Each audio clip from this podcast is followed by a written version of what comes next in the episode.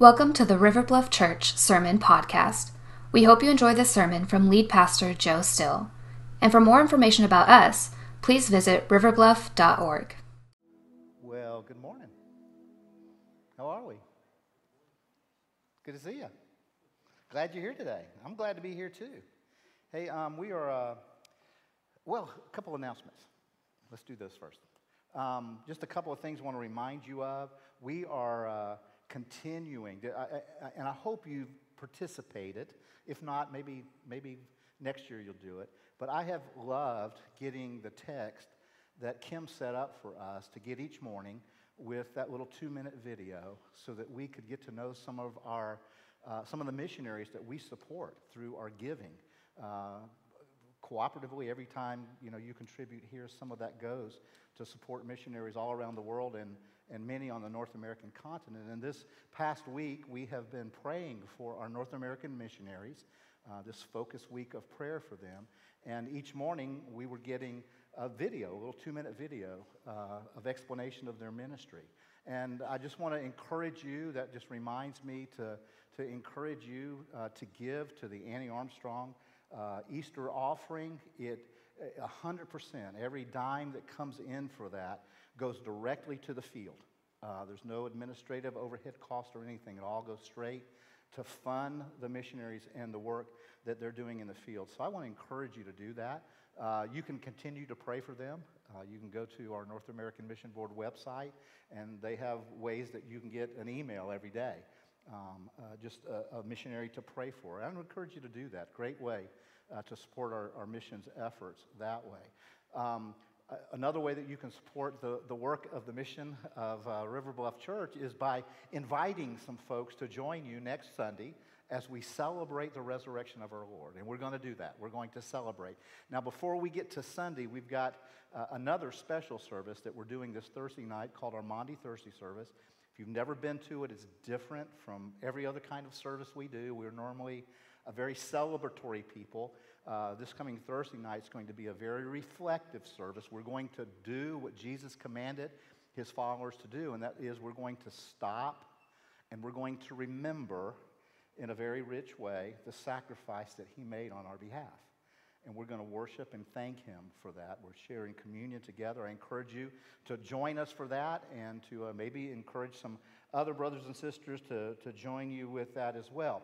Also, I read this week that uh, it is not too late to be a part of uh, a work, a ministry of our church called Bringing Hope Home. It's not too late to get in some items uh, to support that work uh, of caring for, um, we're going to call it uh, mothers of unexpected pregnancies. And a way that we support these ladies who have made the decision to keep their children um, and maybe in the midst of some struggle, we support them by providing bags for them to uh, leave the hospital with, uh, some, some great care goods, if you would. And it's not too late. Those aren't going to be packed until the middle of April. And Lindsay, uh, who gives leadership to that ministry, told me it's not too late to uh, participate in that. So um, that also uh, leads me to what we're doing this morning. We are stepping out of our Sermon on the Mount series, and we're stepping into uh, kind of the church calendar, uh, the capital C church calendar of Palm Sunday.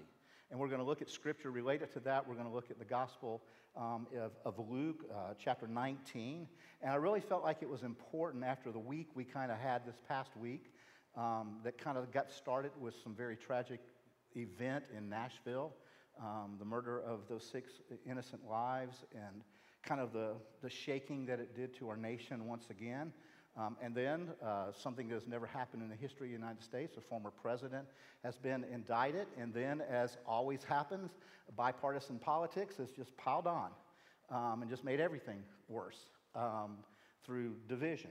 And uh, we just need to come back to the gospel story and to, to the story uh, of, uh, of Jesus in the middle of chaotic weeks like, like this and to remember uh, kind of what I'll call the sacred landscape as we enter Holy Week.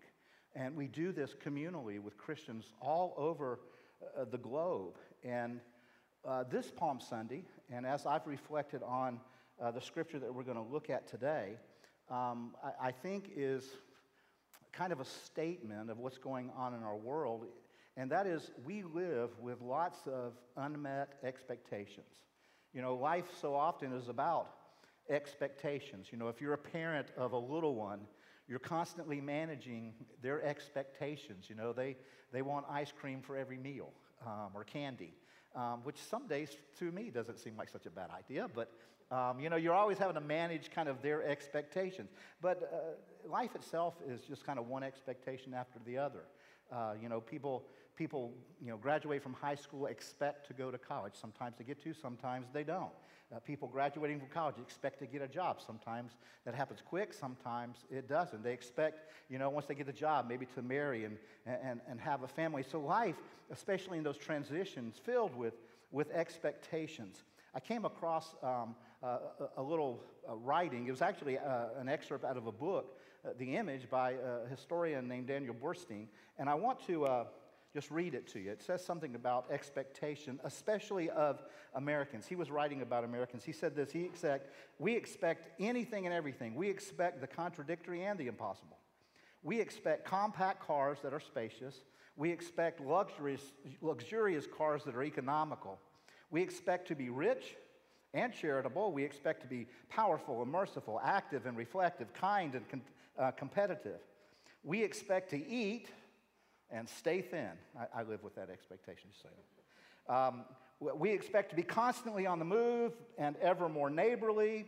We expect to go to the church of our choice, and yet we want it to guide us into the power of God. We expect to revere God and to be God. Never have people, he said this, never have people been more the masters of their own environment, yet never has the people felt more deceived and disappointed. For never has a people expected so much than the world could offer. And though he didn't write it about our day, I think it is uh, kind of prophetic that it just seems to be about the reality and truth uh, of our day. And when I was reading that, I, I, I, reflected back. I remember there were a lot of people writing as we were kind of at the heat of the pandemic, kind of writing, asking questions. What does God, what does God want to teach us? Uh, out of this kind of struggle? What is, it, what is it that God is trying to say to us? What does he, he want us to come to understand? And I think one of the things that God wanted us to understand is that we live with incredible expectations. And they oftentimes go uh, unmet. And that even enters our faith, our journey of following God. So if you have your Bibles, we're going to be in Luke chapter 19. I think I've already said that. We're going to get there in just a moment. But this is one of those biblical accounts from the life of Jesus that shows up in all four Gospels. And friends, when something shows up multiple times, especially from the life of Jesus in all four Gospels, we need to pay attention. I think we just need to pay a deep attention. Now, I'm not saying we should ignore other parts of the Bible, please. I didn't say that, okay? But I'm saying we really need to, to step into this. And to do that, you need to kind of understand what was going on in that day. Um, it was Passover. So the city of Jerusalem had swelled uh, in population multiple times over and it was a kind of a tinderbox that could just explode. Uh, people brimming with all kinds of expectations, especially an expectation uh, of Messiah. The, the year, historians tell us, some tell us it's AD 29. There's some debate on that, but AD 29 is kind of where I land. The Apostle Paul would later write about this moment, talking about when the fullness of time came. Time was full right here. And the people, they were ready for a conquering king Messiah. They were, they were looking for that. They were hoping and praying uh, for that to come. And into that chaos, Jesus would ride in on a donkey. And his arrival and the way he did it was unexpected. And that reality of his arrival that way slammed into some unmet expectations because Jesus was inaugurating a kind of kingdom that by the time we get to the end of the week, it looks like nobody really wanted, and a king who would be ultimately rejected. And so there are a couple of things that I hope you take away, and I want to share with you even before we get into the scripture. I want you to look for today just a couple of things as it relates to unmet expectations that you may be living with. And here's the first one unmet expectations create an opportunity for one of two things for your frustration to grow, for it to enlarge, or for your faith to emerge. You'll, you'll take, when you, when, you uh, when reality hits your unmet expectations, one of two things are going to happen. Your frustration is going to enlarge, or your faith will have an opportunity to, to emerge. That, that will take place. And you have some say in this. I love what Dr. Dallas Willard writes about this idea of reality. He said, Reality is what we run into when we discover that we were wrong. I have run into reality more than once in my life. My wife will testify to that. She bears witness to, to that. And uh, it, it creates great disappointment. Sometimes disappointment with God when our expectations of God are unmet. So here's another reality about unmet expectations that I see uh, as we walk through the scriptures here in a moment. Unmet expectations are an opportunity to learn what is real and true. When our unmet expectations collide with this reality, it, it points to the reality of who God really is. And follow, as followers of Jesus, it is so important for our faith to be rooted and grounded in what's really real, what's really true, other than what we wish or what we may think or what we could imagine, because that gets us into trouble. Lots of people who have imagined a God who doesn't, he's not the God of the Bible. For instance, you may have heard some of these. Well, that God is a God who makes everybody healthy. And God, if you follow him, he's going to make every, every business succeed. And God's going to accomplish exactly what you have on your heart. And the God, he's going to always bless you financially. And, and God, he's always going to let you exist in marital bliss 24 7, 365. And God will always prevent evil and pain and abuse in your life if you follow him. If you ever lived with one of those as your reality of God, my guess is that when you actually hit reality of those things, you endured some pain because you were walking in, in deception.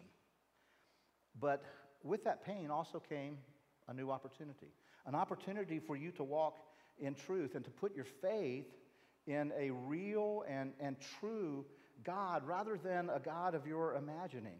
And that is the choice of the people that we're going to read about from our account today in, in Luke chapter 19. So if you got your Bibles, uh, turn with me. We're going to start reading um, in verse 28. I need to click my glasses together so I can see. Um, it says this, verse 28. And when he, being Jesus, had said these things, he went on ahead, going up to Jerusalem. When he drew near to Bethphage and Bethany, now when you read that, just pause there for a moment. When you read that, it almost sounds like they're like the same place with different names. They're not. They're fairly close together, but they're not one in the same. Um, they're, they're, they're different villages, if you would.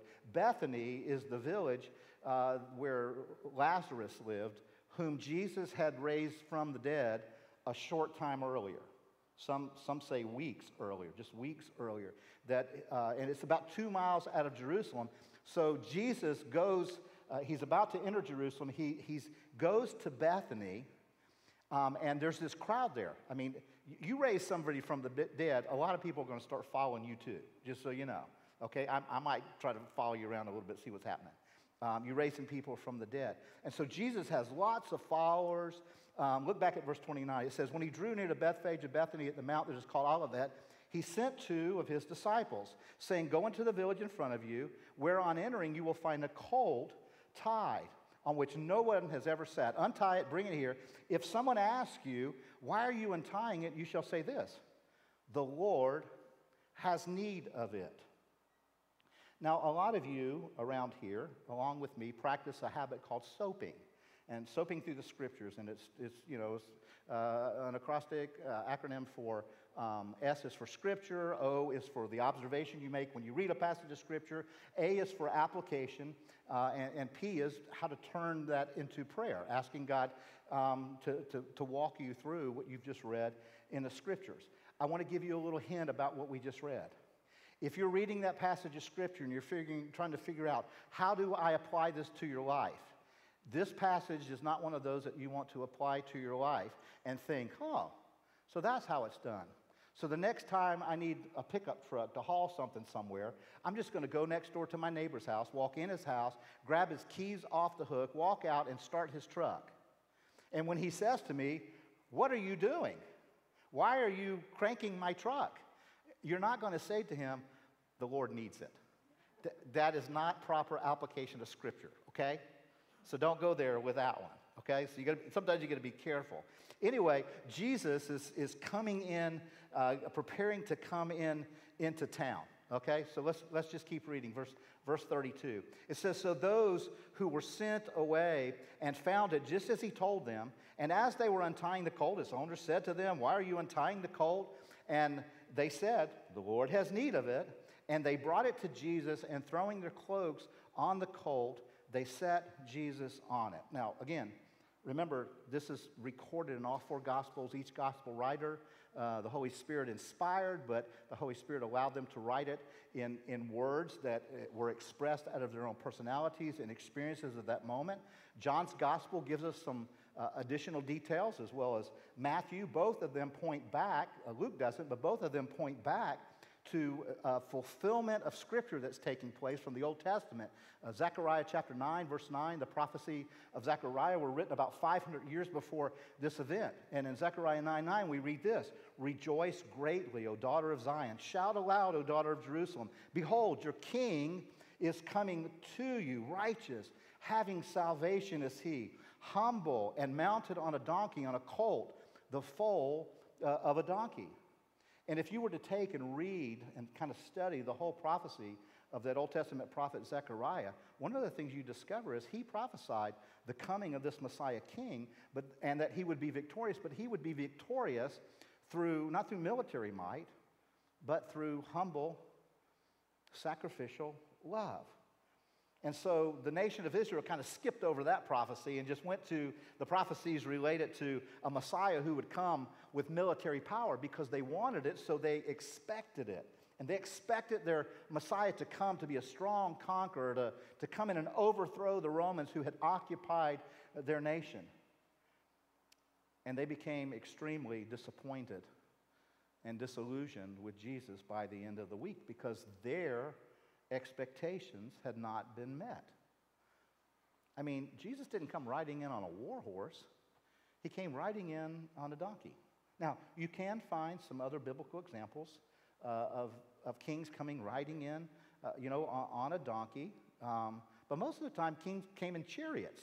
They came on war horses with armies surrounding them, riding in, in power and, and victory. But Jesus, as he always does, turns worldly ways upside down. And he comes as a very humble, humble king. And in their day, humble kings were an oxymoron, kind of like humble leaders in the United States. Kind of an oxymoron. It's kind of like jumbo shrimp. Plastic silverware. What is that about? You know? Virtual reality.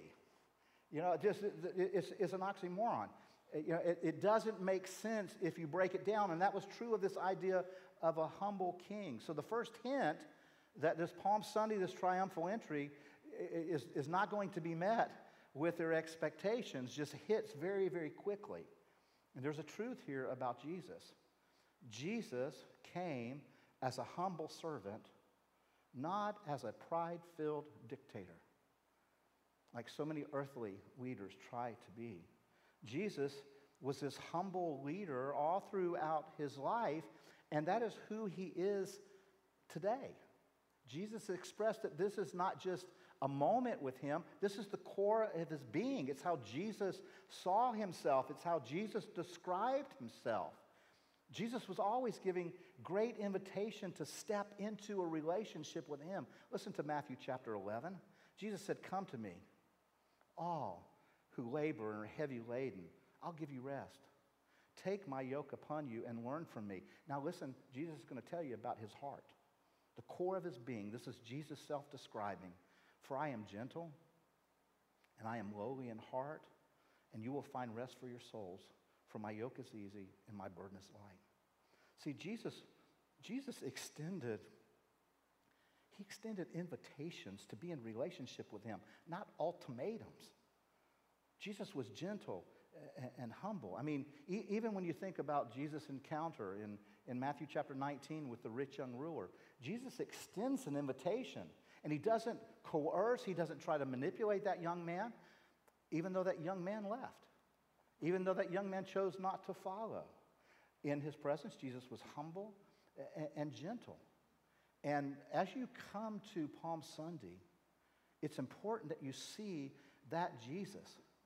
You know, He's the God that created everything around us out of nothing. He spoke and it exists. He, he holds it together by, by his thoughts. Everything is. And yet he is humble. He's the humble king. And I think when we're at least momentarily honest and vulnerable about, about the truth, about the God we want, you know, we, we, we, might like that, that humble king image when we're interacting with God ourselves, when we, when we need gentleness and forgiveness and, and mercy and kindness. But when we want God to do what we want God to do to others, we want the God of justice. We want the God that's going to right those wrongs and do it right now and get down to business. Take care of the things that we want Him to take care defend what we want defended. We don't necessarily want a humble God. We want a God, you know, not riding a donkey, uh, but, but, but coming in as, as a warrior. And I think that's reflected in the way we pick our leaders today. I think it shows up even, even in that imagery. You know, people don't, they don't look for humble leaders. They think, you know, a humble leader can't even win a debate. They can't get a word in edgewise. How are they going to get any legislation passed? I, really think that's is a reflection of what's really going on in, in our hearts. There was a study that was done back in the 1950s. It was repeated in, in 1989. In the 1950s, they asked 10,000 adolescents just one question. And the question was this Do you think you're important? And 12% of the adolescents answered yes. In 1989, 77% said, Yes, I'm important. I'm wondering what it would look like if they did a survey, you know, in the age of TikTok and Instagram. You know, how many would say, Yes, I'm, I'm important? See, we often in our lifetime have kind of a puffed up impression of who, who we are. We don't gravitate towards humility. We're not attracted to it. We're actually more attracted to pride. And Jesus is humble and gentle.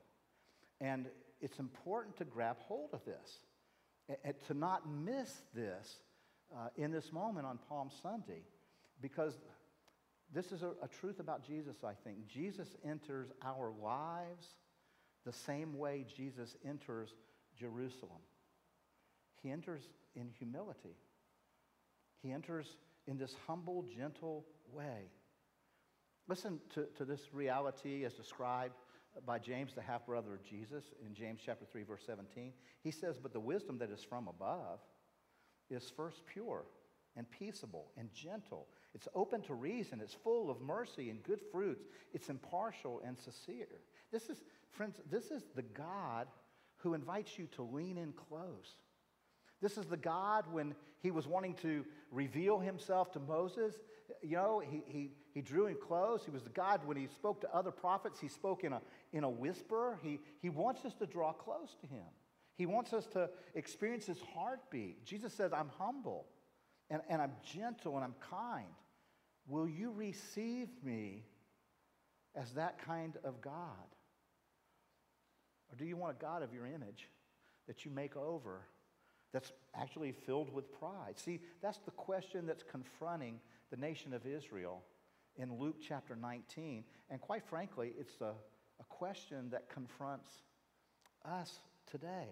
Will we take God as He is, or do we have to fashion Him into an image that we have? Friedrich Nietzsche said this He said, God created us in His image and we've been returning the favor ever since.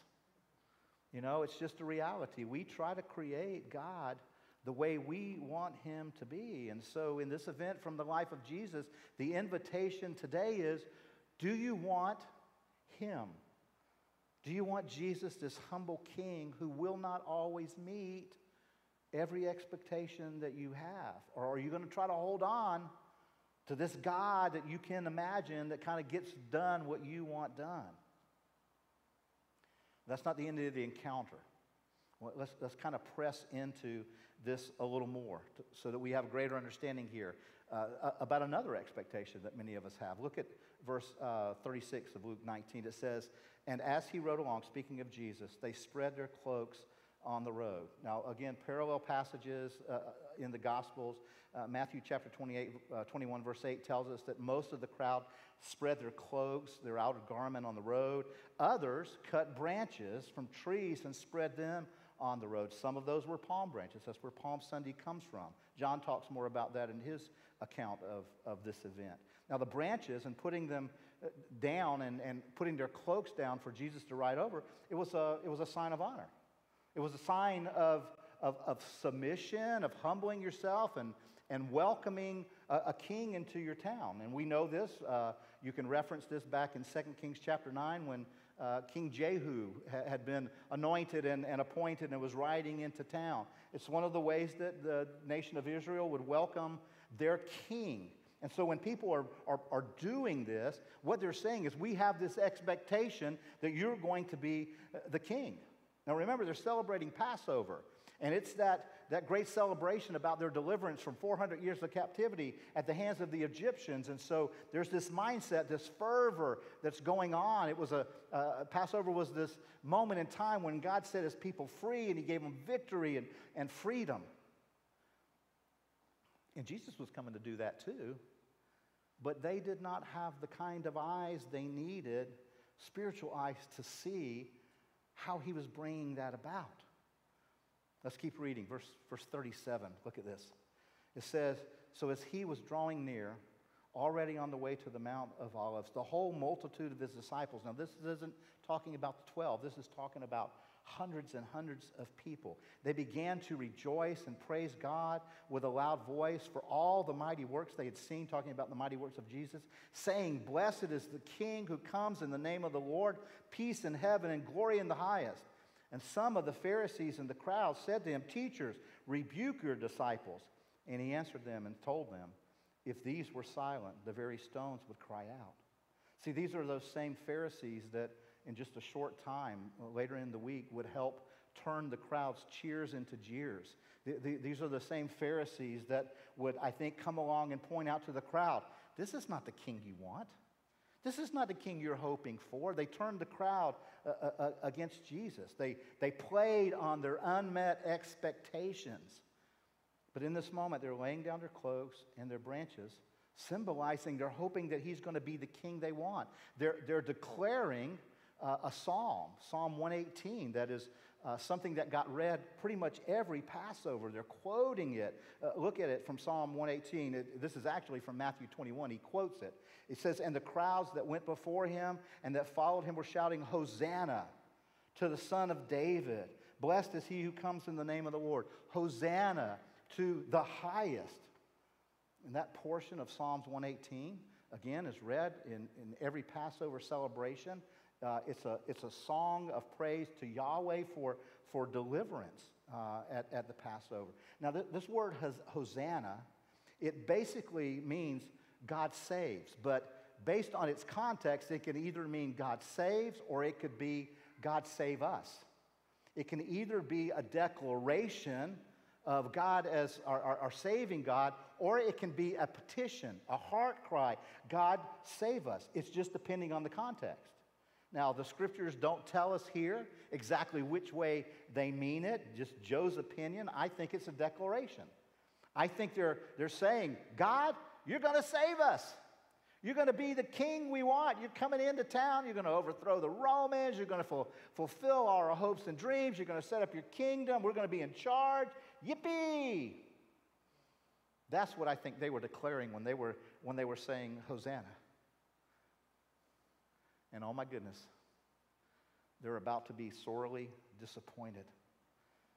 because this isn't what Jesus intended to do. And now we're going to see a collision of expectation and reality. And friends, this is what Jesus continues to do today. See, in this life that you and I are living, Jesus always, always defeats our cosmic enemies. He's already done that. But he doesn't always, in this life, defeat our earthly adversaries. He always defeats our cosmic enemies, but he hasn't yet defeated all of our earthly ad- adversaries. He's defeated death, the power of sin. Uh, the, he's defeated evil, but he didn't, you know, unthrone, dethrone. Which word works there? Is it dethrone or unthrone? Pick. he, he didn't kick the Romans off the throne. We'll go with that, okay? He didn't unseat them from power.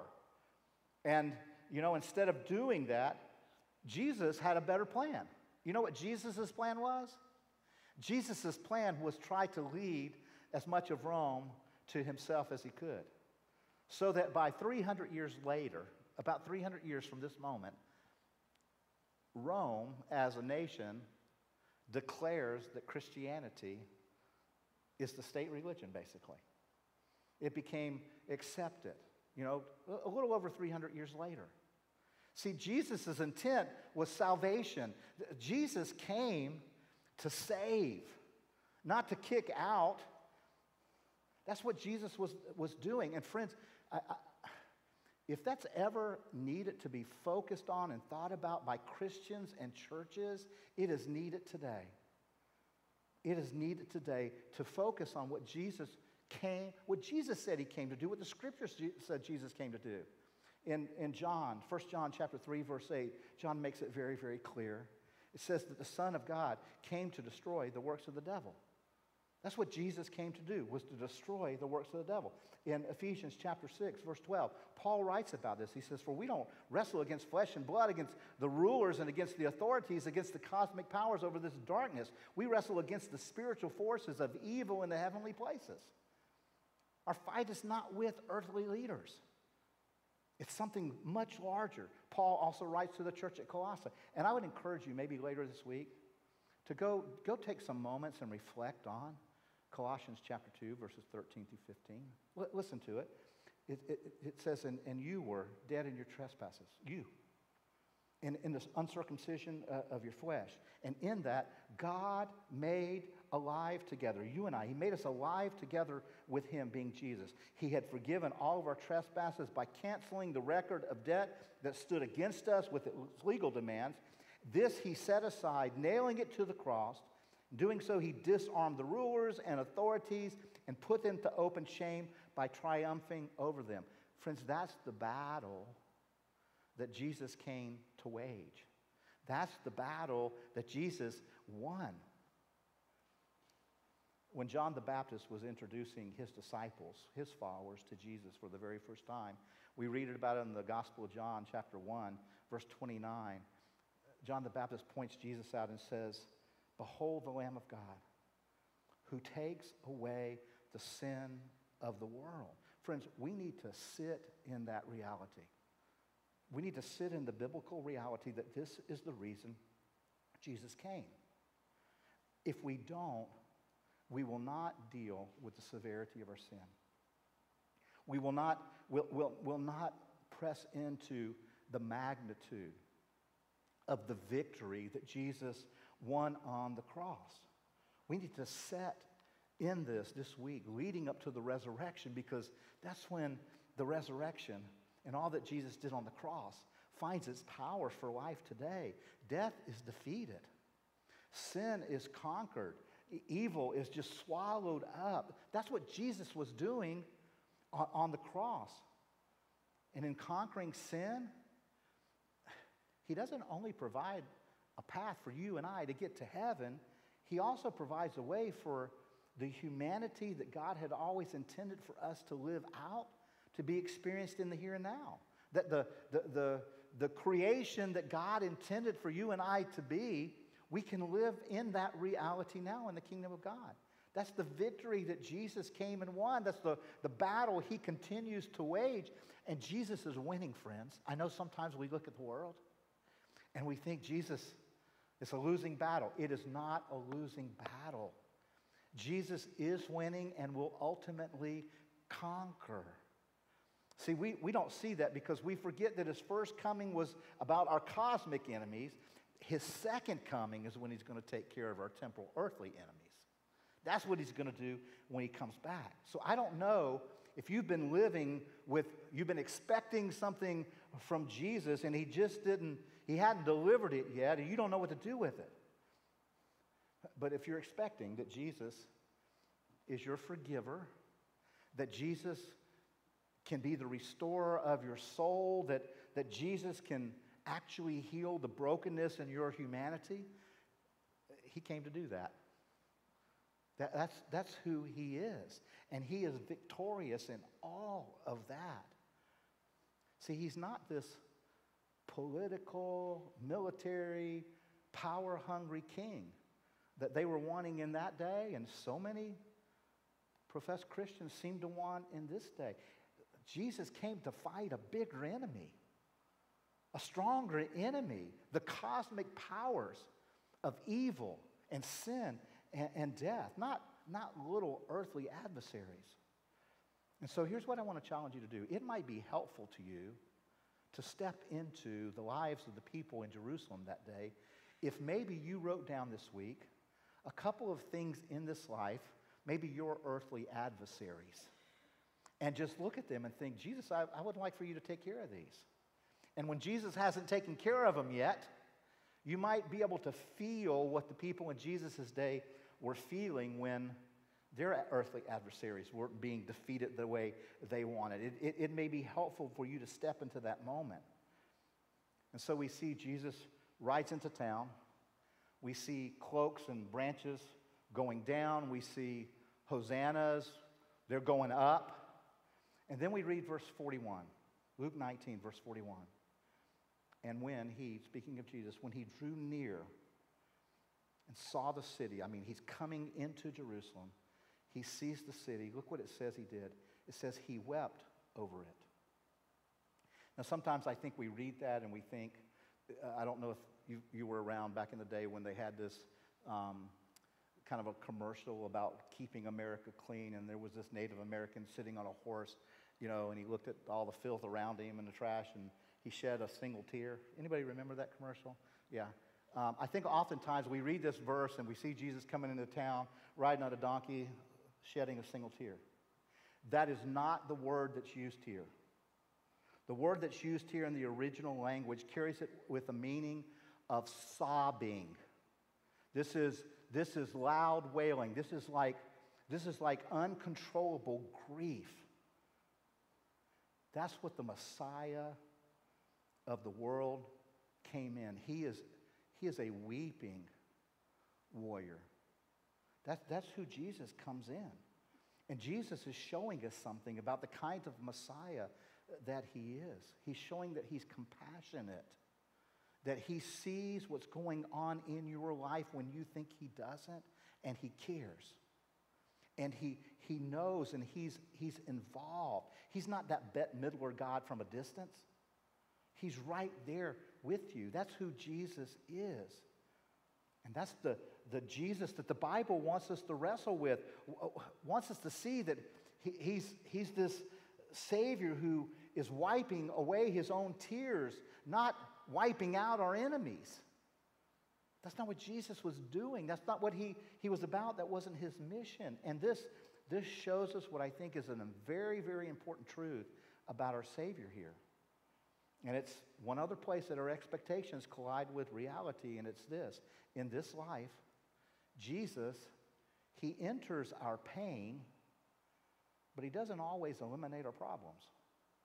He steps into our pain while not always eliminating all of our problems, not always taking them away. One of the great problems of humanity, and we saw it on full display this past week, is this question of evil and suffering. Why is there evil and, suffering? Why does it exist? Uh, again, thinking about another survey that was done uh, some years back, it was a national survey. It was just a one question survey. And, and they asked people if you could ask God one question, what would you ask? And the, the predominant, almost overwhelming question, one question that people wanted to ask God is why? Why is there evil and suffering in the world? And atheists, they, they like to grab hold of that and think that's the trump card when they play that card, you know, that Christians have no answer for this. And therefore, it disproves, you know, that, that there's a God, that, you know, because there's e- evil and suffering. It doesn't disprove God, it just disproves that there's a God who wipes out all evil and suffering already. That's all it disproves. See, in, in many ways, this question, uh, you know, why does evil and suffering exist? That's kind of a bedrock of, of atheism. There's a, a 18th century philosopher, uh, David Hume, kind of a favorite uh, of atheists, if you would. And one of the things he, he did was he posed these questions. He said, if God is willing uh, to prevent evil but not able, then he's impotent. He went on to say, if he's able but not willing, then he's malevolent. And then he asked this question well, if he's both willing and able, why is there evil? So essentially, what Hume is, suggesting here is that God is all powerful and all knowing, and therefore there shouldn't be any evil.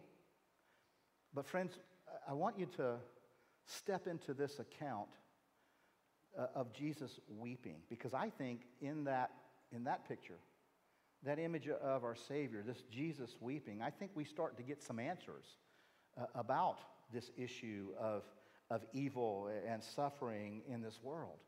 And so I want, I want to just kind of share what I think some of the questions that Jesus po- shows us are his answers to the question of evil and suffering. Before I walk through this real quickly, I just want to remind you that um, this idea of evil and suffering was not incompatible with first century Christianity. You know, the first 300 years uh, of Christianity, those Christians suffered horribly painfully, excruciatingly. They, they went through much suffering. And so, if Christianity and evil and suffering were two incompatible concepts, Christianity would not have spread all over the world like it did in 300 years. It, it, it couldn't ha- have done that. It, just another interesting thought. The Bible, there's not a verse that you can go to that says, here's the answer to evil and suffering. Now, it suggests that sin has something to do with it, which of course it does, but the Bible just basically takes a stand, yes, there is evil and suffering. It, it exists. One day God is going to deal completely with it, but it's just reality right now that Christians need to live in. We need to live in the midst, following God, a God who weeps and who loves us in the midst of it. And so I think the answer, if you want to really know what's the answer, the biblical answer to the question, why is there suffering and, and evil in the world? The biblical answer, I think, is the life of Jesus. His life, his death, his burial, and his resurrection. That is the answer that the Bible gives to why there's evil and suffering. It, it, it's Jesus. See, Jesus deals with this question. One of the first ways that I see Jesus dealing with this question is Jesus understands our suffering firsthand. Jesus himself experienced suffering that most of us will never, ever know. Here's God's word about Jesus' suffering. Paul writes this to the church at Philippi, Philippians chapter 2, starting in verse 6. He says, Though he was in the form of God, he did not count equality with God as something to be grasped, but he emptied himself, taking the form uh, of a servant, being born in the likeness of men, being found in, in human form. He humbled himself by becoming obedient to the point of death, even death on a cross. See, the God who understands suffered. He suffered. And he didn't just, just suffer in an understanding way. Here's the second reality Jesus enters into. He enters into your suffering. It, it's one of the ways that the incarnation isn't just a one time event. Jesus enters with you into your suffering on a continual basis. Psalms 34, 18 tells us that the Lord is near to the brokenhearted and saves the crushed in spirit. One of the last things Jesus said after he gave the Great Commission to his disciples before he ascended into heaven, he said, I will be with you always, even to the end of the age. He is with us. He enters into our suffering. You know, so often what we want Jesus to do is take away the problem of pain, and what Jesus does is he gives us his presence in our pain. That's what he says he will do. He gives us his presence. Third thing that Jesus does Jesus miraculously uses your suffering. I can't do this for you. Only Jesus can do this for you. Romans chapter 8, verse 28, many of you know it by heart. It tells us that God is able to make all things, even your suffering, work together for good for those who love Him, who live according to His purposes. God has the ability to miraculously take your suffering and turn it into something good. You can know this, is what the Bible says. And finally, this is really aiming at what we celebrate next week. Jesus ultimately, he's going to heal all your suffering. He's going to heal every last bit of it. I love the way Joni Eareckson Tada writes about this. Um, some of you may not know her. At the age of 17, uh, she was involved in a diving accident that left her paralyzed from the shoulders down. Um, she's still alive today. She's actually 73 years old. I looked it up. In her book, Heaven, Your Real Home, she wrote these words. She's talking about Christ followers. She says, We ask less of this life because we know full well that more is coming in the next. She says, The art of living with suffering is just the art of readjusting our expectations in the here and now. See, friends, the cross of Jesus stands, you know, at the center point of human history. And on that cross, Jesus declares, God loves you. God is for you. God weeps with you. God suffers with you. And ultimately, He's going to redeem all of your suffering, every, every single bit of it. So we might at times question God's plan, why He allows us to go through certain things, but we never, ever, ever, ever, ever have to, have to question God's heart, have to question God's motive. See, we know His heart. He, he is good. Even when He doesn't eliminate our problems, He's entered into it with us. He's there with you. This is the weeping Messiah. This is, this is your Savior. And, and so maybe you showed up here today with a, an expectation that Jesus hasn't yet met in your life. It's an unmet expectation. You wish Jesus would solve that problem for you. But I think, I think he brought you here today that you would hear him say, I'm just going to put my arm around you. And I'm going to weep with you. And I'm going to walk with you. And when you can't walk anymore, I'm going to, I'm going to carry you because I am God and I am good and I love you. So, friends, just like those on that first Palm Sunday, when our ex, you know, expectations collide with God reality, we've, we've got to face this like the Israelites did that day. You know, they, they saw Jesus on a donkey, they, they put the, the branches down, they shed tears. They saw all three of those that are pointing to the, the, the humility of Jesus. The, the, the humility that is saying, I'm coming to defeat your cosmic enemies without your earthly ones, but I'm also going to enter into your pain. And then Luke kind of brings this account to kind of a close, starting in verse 41. It says, And when he drew near and saw the city, he wept over it, saying, Would that you, even you, had known on this day the things that make for peace but now they're hidden for your eyes. See, Jesus wanted to bring peace. He wanted to bring wholeness. He wanted to bring shalom in, into their lives. He wanted to weave back together all the frayed parts of their broken humanity. He wanted to put all that back together. But he knew the only way to ultimately do that is through a sacrifice of love. And so that's what Jesus comes. But we know that they reject him. Jesus knew he was going to be rejected. Look at verse 43. For the days will come upon you when your enemies will set up a barricade around you and surround you and hem you in on every side and tear you down to the ground, you and your children within you. And they will not leave one stone upon another in you because you did not know the time of your visitation. They, they didn't see who was with them. See, Jesus is foretelling what took place a short time later in 70 AD when the Romans came in and literally destroyed the Jewish temple in Jerusalem so that one stone was not left upon another. And Jesus said all of that happened. All of that happened because of the expectations they had blocked them from seeing the Savior that had come, because they did not see the day of their visitation.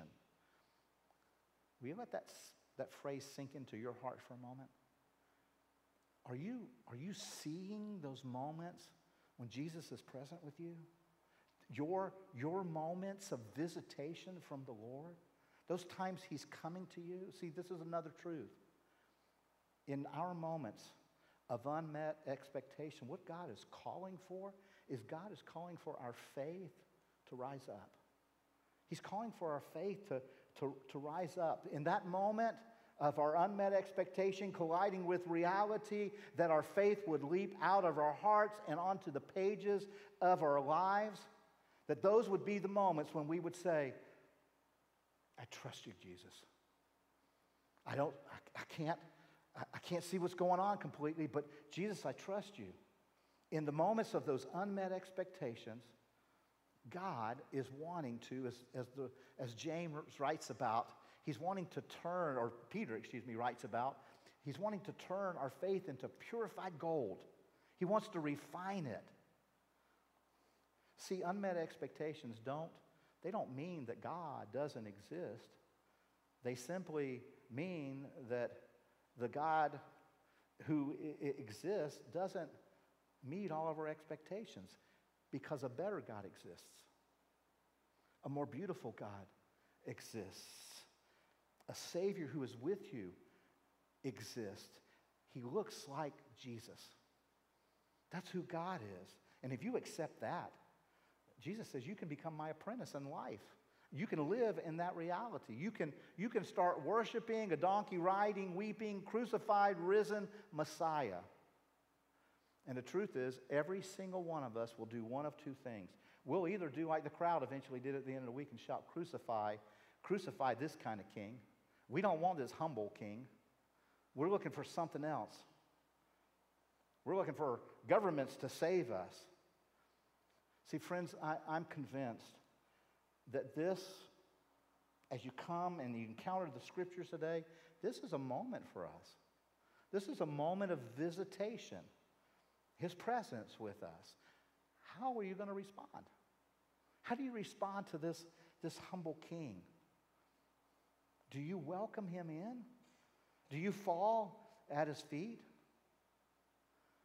One of the ways to do that is to let go of expectations that you have so that you can invite in this more beautiful, this more true, this more incredible God who is Jesus.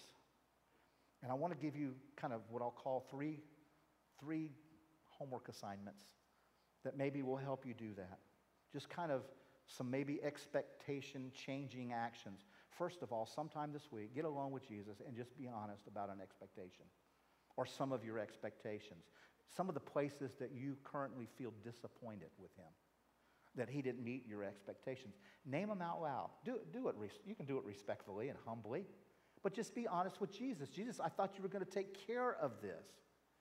Then the next thing, don't, don't do the first one if you're not planning to do the second one, okay? The next thing in that moment, decide Jesus, in the brokenness of this expectation, I'm going to trust you. I'm going to trust you in this one. I'm deciding that I'm going to trust you in this one. And now don't do the first one or the second one without doing this third one. Here's the third one. You say to Jesus, Jesus, I am inviting you to plant kingdom of heaven seeds in my unmet expectation. God, would you bring some of what's up there down here into my expectation so I see you for who you are? God, do your work in my disappointment. Now, friends, what that means is you're going to move forward in love. You're, you're going you're to move forward in worshiping Jesus, this Jesus who rode into Jerusalem 2,000 years ago. He wants to ride into your life today. How are you going to welcome him in this season, this Holy Week, as we move to celebrate the resurrection? Well, I hope you do it this way. I want to leave you with Psalm chapter 24, verse 9 and 10. It says this Lift up your heads, O gates. Lift them up, O ancient doors, that the King of glory may come in. You got to lift up those gates of unmet expectations. You got to lift them up and let the King of glory in. Who's the King of glory? He's the Lord of hosts. He is the King of glory. I'm going to ask our worship team to start making their way up here, please.